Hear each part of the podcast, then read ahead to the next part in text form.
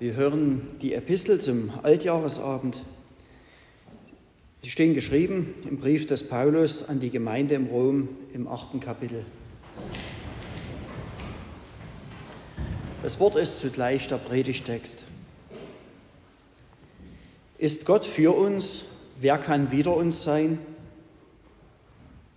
Der auch seinen eigenen Sohn nicht verschont hat, sondern hat ihn für uns alle dahingegeben. Wie sollte er uns mit ihm nicht alles schenken? Wer will die Auserwählten Gottes beschuldigen? Gott ist hier, der gerecht macht. Wer will verdammen? Christus Jesus ist hier, der gestorben ist, ja mehr noch, der auch auferweckt ist, der zur Rechten Gottes ist und für uns eintritt. Wer will uns scheiden von der Liebe Christi? Trübsal oder Angst oder Verzweiflung oder Hunger oder Blöße oder Gefahr oder Schwert? Wie geschrieben steht, um deinetwillen werden wir getötet den ganzen Tag. Wir sind geachtet wie Schlachtschafe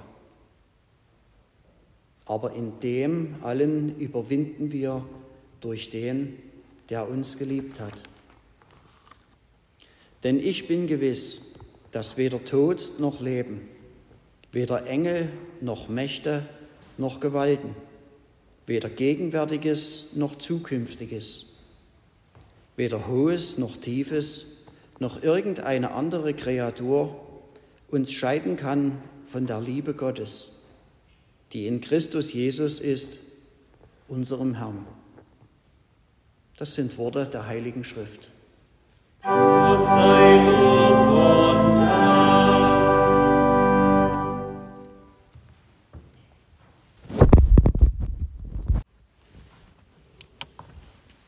Gnade sei mit euch und Friede von Gott, unserem Vater und unserem Herrn Jesus Christus.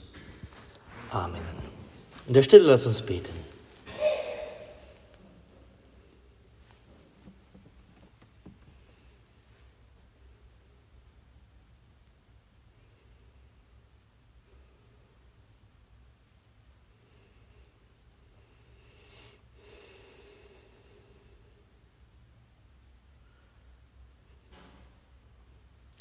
Herr, dein Wort ist meines Fußes Leuchte und dein Licht auf meinem Wege.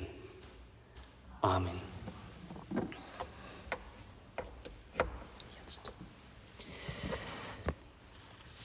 Der Altjahresabend, wir nennen ihn Altjahresabend, weil das alte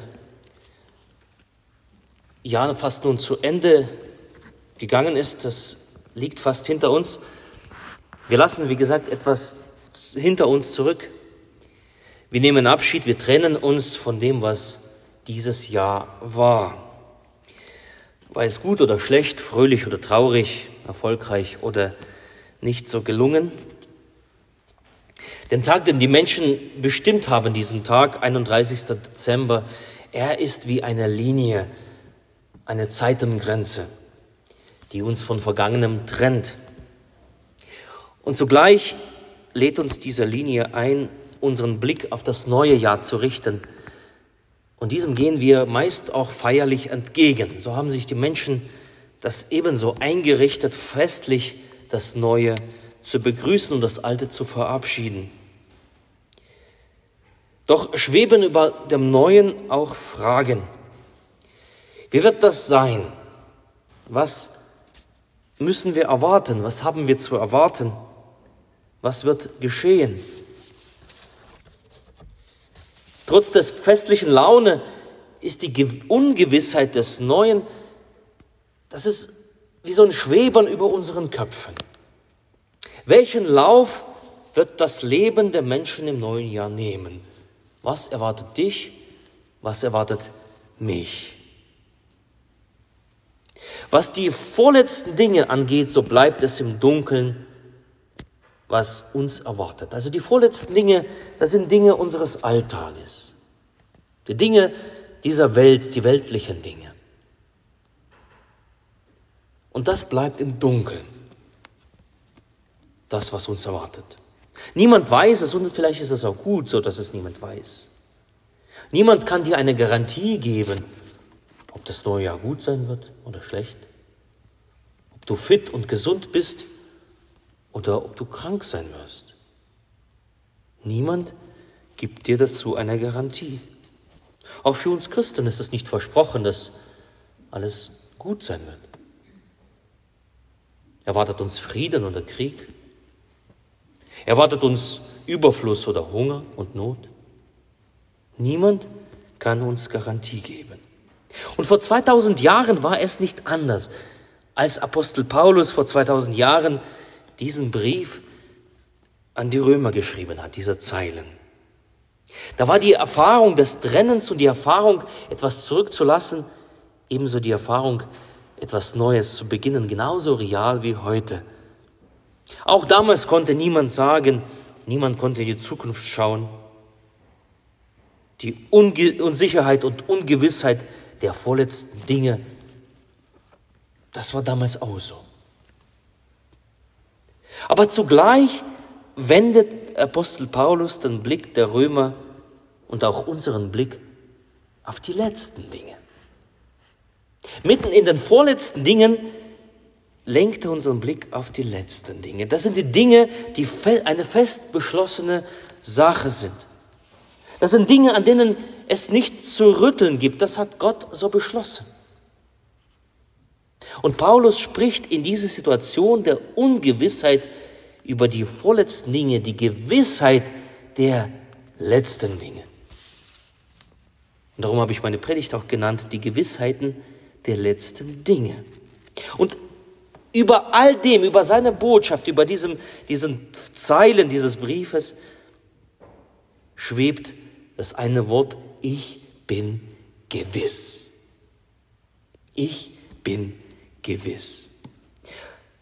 Und fünf Wahrheiten sind dem Apostel Paulus die Grundlage für seine Gewissheit. Dass er sagen kann, ich bin gewiss. Das Erste, wenn Gott für uns ist, wer kann gegen uns sein?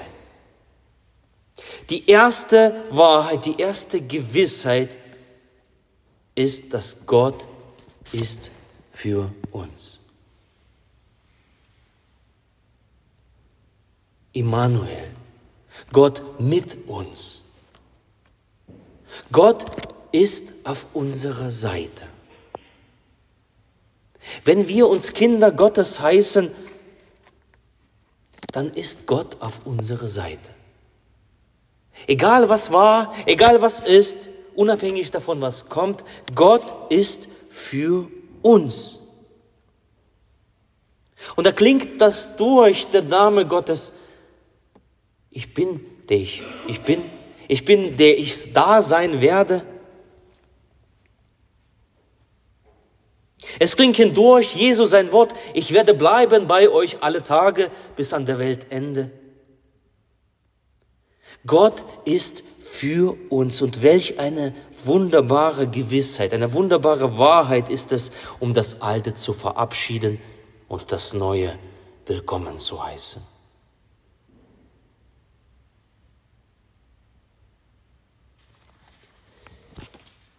Die zweite Wahrheit der letzten Dinge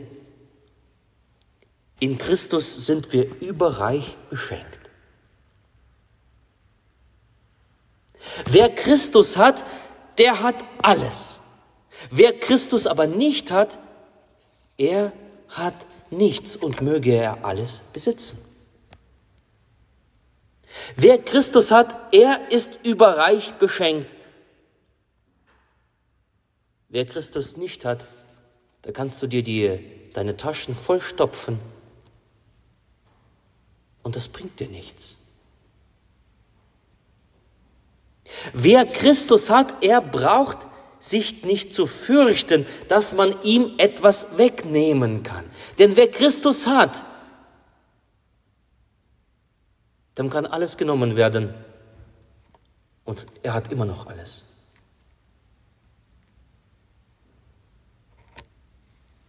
Ob es einem der Wohlstand weggenommen wird oder die Gesundheit oder jemand aus der Familie, aus der, von Lieben, den wir verabschieden. Wer Christus hat, er braucht sich nicht zu fürchten, etwas zu verlieren, weil er alles hat, weil er überreich beschenkt ist. Und wir sind in Christus als Kinder Gottes überreich beschenkt. Christus ist der wahre Schatz, den es zu suchen gilt. Christus ist der wahre Schatz, den es zu bewahren gilt. Das Heilige zu bewahren heißt, alles zu besitzen, was wir brauchen. Wir brauchen nichts, außer dass wir das Heilige besitzen. Alles andere sortiert sich drumherum. Alles andere ist die, die vorletzten Dinge. Wenn wir den Letzten haben, der von sich sagt, ich bin A und das O, der Anfang und das Ende, dann haben wir alles. Die dritte Gewissheit der letzten Dinge Du bist gerechtfertigt. In Christus bist du gerechtfertigt. Wer will die Auserwählten Gottes beschuldigen, heißt es hier, Gott ist hier, der gerecht macht. Und wer gerecht gemacht ist, der ist gefeit gegen alle Anfeindungen und Beschuldigungen, gegen alles Verdammen. Er ist gefeit auch gegen das Verdammen seiner selbst. Wenn mal in den Spiegel guckt und feststellt, Mensch, wer ist denn da eigentlich gegenüber, der mich anschaut? Das und das habe ich nicht hinbekommen. Das und das ist mir nicht gelungen. Und dann fangen die Verdammnisse seine selbst an. Wer Christus hat, ist gerechtfertigt. Wer Christus hat, er hat einen Stand Und wenn die Erde unter den Füßen bebt bei den vorletzten Dingen, das Letzte ist beschlossen, du bist gerechtfertigt. Ich bin gerechtfertigt. Welch eine wunderbare Wahrheit, eine Gewissheit, das Alte zu verabschieden und das Neue willkommen zu heißen. Die vierte Wahrheit, die vierte Gewissheit ist, in Jesus haben wir einen Fürsprecher. Christus Jesus der Lebendige, er tritt für uns selbst ein. All das, was uns quält, all das, was uns Sorgen macht, was uns bekümmert, wie wunderbar ist, dass wir einen Gott haben, der von Dingen weiß, die wir vielleicht gar nicht auszusprechen vermögen oder wo uns die Worte fehlen. Was uns bekümmert, Jesus tritt für uns ein vor dem Vater. Mit dieser Gewissheit, das Alte zu verabschieden und das Neue willkommen zu heißen. Wie wunderbar. Und das fünfte, die fünfte Wahrheit, die fünfte Gewissheit, die Paulus uns ans Herz legt. Du bist geliebt. Du bist geliebt. Da schreibt er, wer will uns scheiden von der Liebe Christi? Wer kann das noch tun? Die Liebe ist wie ein Band, welches uns an Jesus bindet. Und da mögen kommen Trübsal oder Angst, Verfolgung oder Hunger oder Blöße oder Gefahr oder Schwert, also Gewalt, alles die vorletzten Dinge. Wer die Gewissheit in sich trägt, ich bin von Jesus Christus, von Gott geliebt, das lässt all die Dinge, all diese vorletzten Dinge überwinden. Wenn du weißt, du bist geliebt, das lässt dich überwinden Hass und Verachtung, böse Worte und scharfe Blicke.